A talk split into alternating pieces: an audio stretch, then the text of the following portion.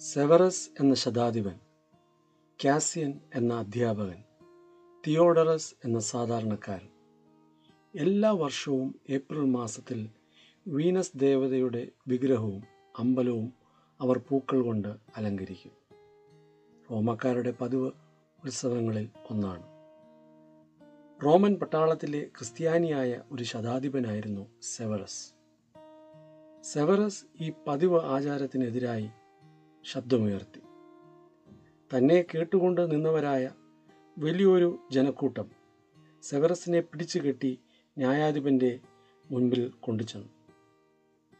അദ്ദേഹത്തിന്റെ വിശ്വാസം ദൃഢമായി ന്യായാധിപന്റെ മുമ്പിൽ അറിയിച്ചു. സെവറസിനെ വീനസിന്റെ അമ്പലത്തിൽ കൊണ്ടുപോയി അധിക്ഷേപിച്ച് നഗ്നനാക്കി അടിക്കുകയും കൊല്ലുകയും ചെയ്തു.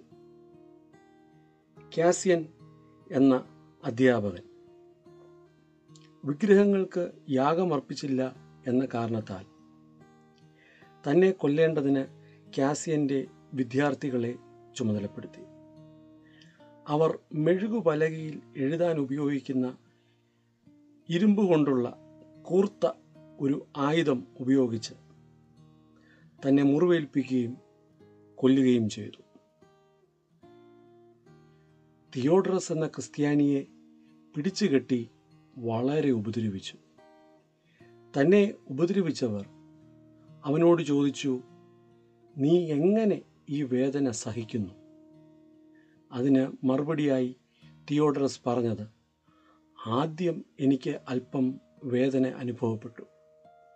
പിന്നെ ഒരു യൗവനക്കാരൻ എനിക്ക് പ്രത്യക്ഷനായി. അവൻ എന്റെ മുഖത്തെ വിയർപ്പ് തുടച്ച് അതിനുശേഷം ക്ഷീണം മാറുവാനായി തണുത്ത വെള്ളം കുടിക്കുവാനായി തന്നു.